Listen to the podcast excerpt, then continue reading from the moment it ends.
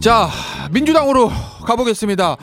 원래 저희가 저 예고해드, 예고해드렸던 대로 원래 오늘 안민석 의원의 출연이 예고돼 있었는데 갑자기 지금 안민석 의원의 연락이 안 되고 있습니다. 그래서 저희가 민주당의 강선우 대변인에게 급히 연락을 드렸습니다. 의원님 안녕하세요. 네, 안녕하세요. 의원님 갑자기 연락 네. 드렸는데 인터뷰 네네. 응해주셔서 너무 너무 너무 감사드립니다. 아, 아닙니다. 별 말씀을요. 네, 네. 자, 의원님 반갑습니다. 네. 오늘 민주당에겐 너무 너무 중요한 날이잖아요. 아, 그렇죠. 예. 네. 체포동의안 표결이 오늘이죠. 예. 네.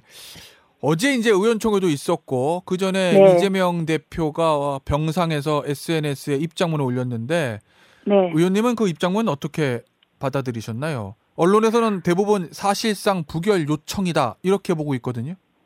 음, 대표가 올린 워딩을 보면은 그런 해석이 가능하죠. 예. 네, 근데 지금까지 쭉 진행되어 온 그런 일련의 수사를 보면은 사실 이게 거의 2년 가까이 targeting 해가지고 수사를 하지 않았습니까? 그러면 이재명 대표 입장에서는 그 지금까지 구체적인 증거도 본인은 들어보지 못했고 보지도 네. 못했고 그런 상황에서 게다가 아 그래 좋다 그럼에도 불구하고 검찰이 소환하는 것도 다 응하고 그리고 예. 수사 자체에 대해 서 저희가 뭐 수사를 막을 방법도 없고 수사를 막자는 건 아니지 않습니까? 예. 그렇게 해서 만약에 구속영장을 굳이 쳐야겠다면 그러니까 이 수사에 있어서 인신구속이 그렇게 정말 필수 불가결한 요건이라면 네. 그럼 비회기 때 치라고 했잖아요. 그래서 예. 심지어 8월에는 또 회기를 조기 종료하기도 했고요. 음. 근데 검찰 어떻게 했어요? 지금 이제 회기 때까지 딱 기다렸다가 구속영장 치잖아요. 네. 그러면은 이게 구속이 그렇게 급박한 사항이었다면 오랜 수사 끝에 결정을 한 거죠. 구속이 그렇게 급박한 사항이었다면은 그렇게 그동안 수사를 오랫동안 해서 쌓아온 게 있는데 왜 비회기 때 안 치냐고요. 그러니 음. 이게 정치적인 행동으로밖에 볼 수가 없다. 이게 수사에 있어서 법적으로 너무나 필요한 구속 여부를 가리는 것이 아니라 이것은 검찰의 정치적인 행동으로 볼 수밖에 없다라고 대표는 생각하고 그리고 저희 민주당도 그렇게 생각을 하고 있습니다. 예. 이는 이제 박광훈 원내대표 역시 짚었던 부분이고요. 예, 비슷한 그러니까 얘기를 했더라고요. 예. 예, 예. 검찰의 정치 공작 행태에 대해서 문제의식은 어, 민주당 의원들 내에서 공감대가 좀 넓게 형성이 되어 있는 그런 상황입니다. 자, 그러면요. 좀 네. 박광호 원내대표도 그렇고 어제 이재명 대표도 그렇고 검찰은 정치를 하고 있다. 가결하면 분열이요. 저 가결하면 분열이요. 부결하면 방탄이다. 요 올감이다. 네. 그런 입저 기본적인 저, 시각들이 있으신 거잖아요. 그렇죠. 그런데 그러니까 지금 정기국회까지 기다렸다가 구속영장 청구했다는 자체가 민주당을 코너로 몰겠다는 거잖아요. 예. 자, 예. 그러면요, 의원님. 네. 어제 이재명 대표 SNS 입장문을 보니까 앞부분은 다 이거는 검찰이 잘못한 거다, 무리한 거다, 나는 무죄다 이 얘기를 쭉 항변을 하고 있거든요. 그리고 네, 네. 박범계 법무부 장관을 지냈던 박범계 의원도 본인이 봤을 때 이건 영장 기각이다라고 얘기를 했어요. 그러면 네, 이제 네. 기각에 자신이 있으시면 네. 그냥 비회기 중인 건 회기 중인 건 따지지 말고 원래 공언했던 대로 당론으로 가결해 주세요. 제가 가서 검찰의 칼에 꺾겠습니다. 하고 영장 실질심사 받고 기각시키는 게 이재명 대표 개인에게나 민주당에 훨씬 나은 거 아니에요? 그러니까 우리 변호사님 말씀하시다시피 이게 기각이 될 가능성이 높다라고 보는 의견들이 조금 많은 것 같아요. 그러면 검찰 입장에서도 이거를 네. 바로 이렇게 비회기 때 치면은 아 기각될 것 같으니까 회기 때 치는 거잖아요. 그러면 음. 거기에 있어서 민주당이 어떻게 대응을 해줘야 되는 거죠. 그리고 예. 어, 대표가 그 당시 이제 신상 발언할 때 정당한 영장 청구에 관해서 나는 불체포 특권 내려놓겠다고 발언을 했었죠. 아, 교섭단체 대표 예, 연설 교섭단체 때. 대표 있을 때는 이제 예. 불체코 특권 포기하겠다고 얘기를 했고, 예. 그랬었죠. 그러면은 저희 민주당의 뜻은 비회기 때 영장을 치라는 거예요.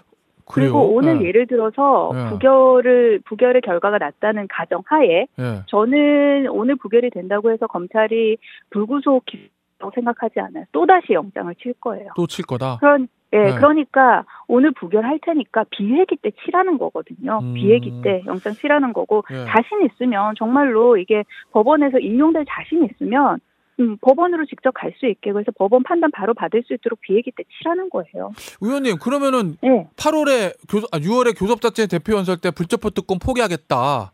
네, 네. 그거랑 지금이랑 입장이 완전히 바뀌었잖아요. 그 이유는 뭡니까? 입장이 완전히 그- 바뀌었다. 그때 네. 검찰이나 지금 검찰은 똑같은 검찰이고 그때도 검찰이 수사 계속하고 영장 칠 거라고는 거는 예상을 하고 있었던 상황이잖아요.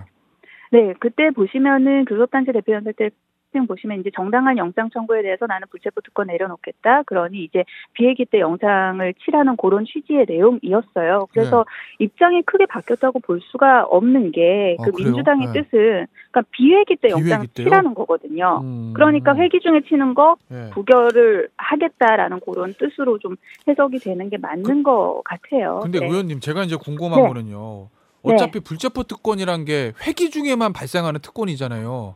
그렇죠. 비회기 네. 중에는 불체포 특권이고 뭐가 없는 거잖아요. 뭐 포기고 뭐가 없이 그냥 당연히 가야 되는 거잖아요. 저 같은 저 일반 시민이나 의원님들이나 음, 그런데 그렇죠. 네. 불체포 특권 포기하는 거는 비회기를 전제로 한다는 게 그게 박광호 원내대표도 교섭단체 대표연설 때 그런 얘기를 하던데 그게 논리적으로 좀 안 맞는 것 같아가지고 제가 아, 비회기 때는. 중에 영장을 치라는 게 민주당의 입장이에요. 정치적으로 예, 예. 그리고 예. 예, 예, 예. 비회기 때 그러니까 이제 검찰이 왜 비회기 때 안 치냐는 거죠. 그러니까 말씀 주셨다시피 예. 어느 비회기 때 치면은 그냥 바로 이제 법원으로 가서 심사 받는 거 아니에요? 예. 그러니까 그렇게 하라는 거죠. 검찰도 지금 현재 법적으로 법적인 논리로 지금 자신이 없으니까는 이제 민주당을 코너로 몰아가지고 민주당 지금 분열이냐 아니면 네. 방탄이냐 요요 정말 올가미로 집어넣는 거 아니냐는 거예요. 그럼 검찰이 그렇게 정치적인 행동을 하는데 예. 그러면 민주당이 검찰이 이렇게 좀 어, 어, 의도한 대로 답을 해야 되느냐 따라가야 되느냐 그거에 있어서는 다른 판단이 생길 수밖에 없죠. 아마 근데 의원님 검찰이 네. 그 의원님 말씀대로 하면 검찰이 가장 두려워하는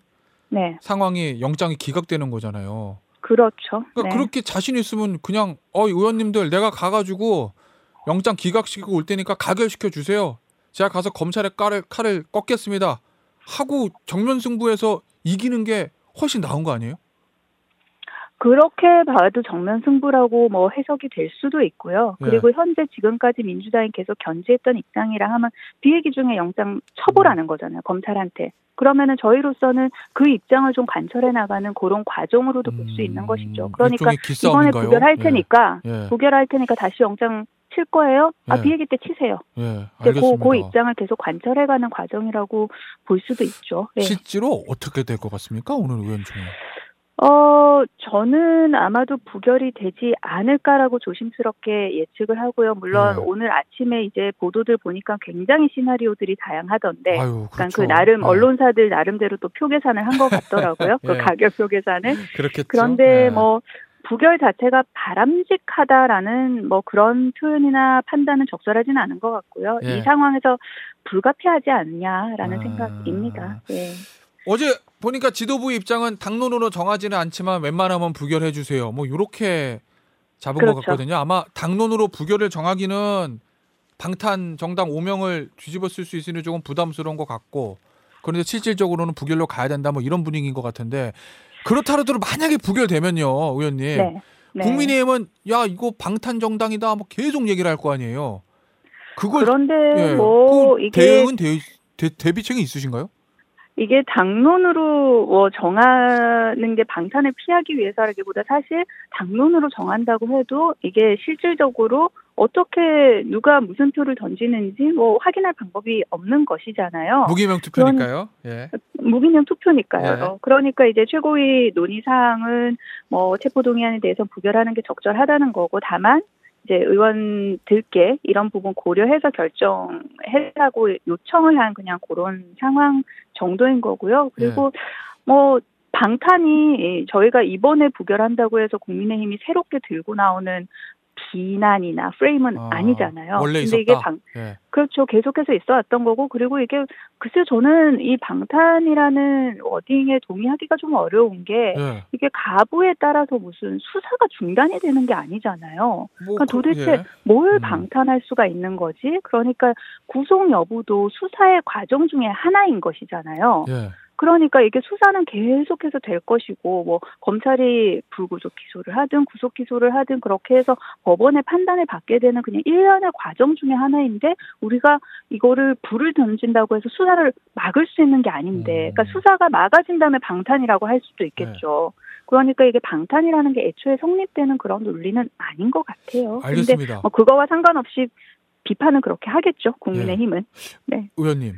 네. 혹시 이재명 대표의 어제 SNS의 이 호소 이후에 네. 당내 의원들의 분위기가 조금 바뀌는 거를 몸으로 혹시 느끼십니까? 어, 그런 것 같지는 않아요. 그러니까 어, 이게 네.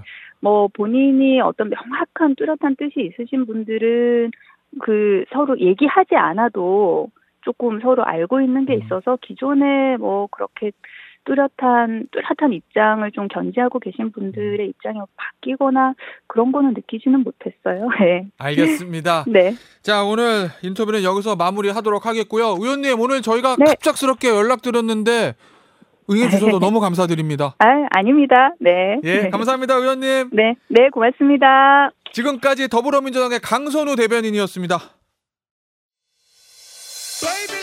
자, 정정우님께서 오늘 블루투스 이어폰 놓고 나와서 우울했는데 버스에서 정치쇼 틀어주셔서 감사히 듣고 있습니다. 3,000번 화이팅 하셨는데 정정우님이 타고 계시는 기사 3,000번 기사님 너무 감사드리고요. 커피 드릴게요. 8시에 타짜로 돌아오니까 어디 가지 말고 계속 듣고 계세요.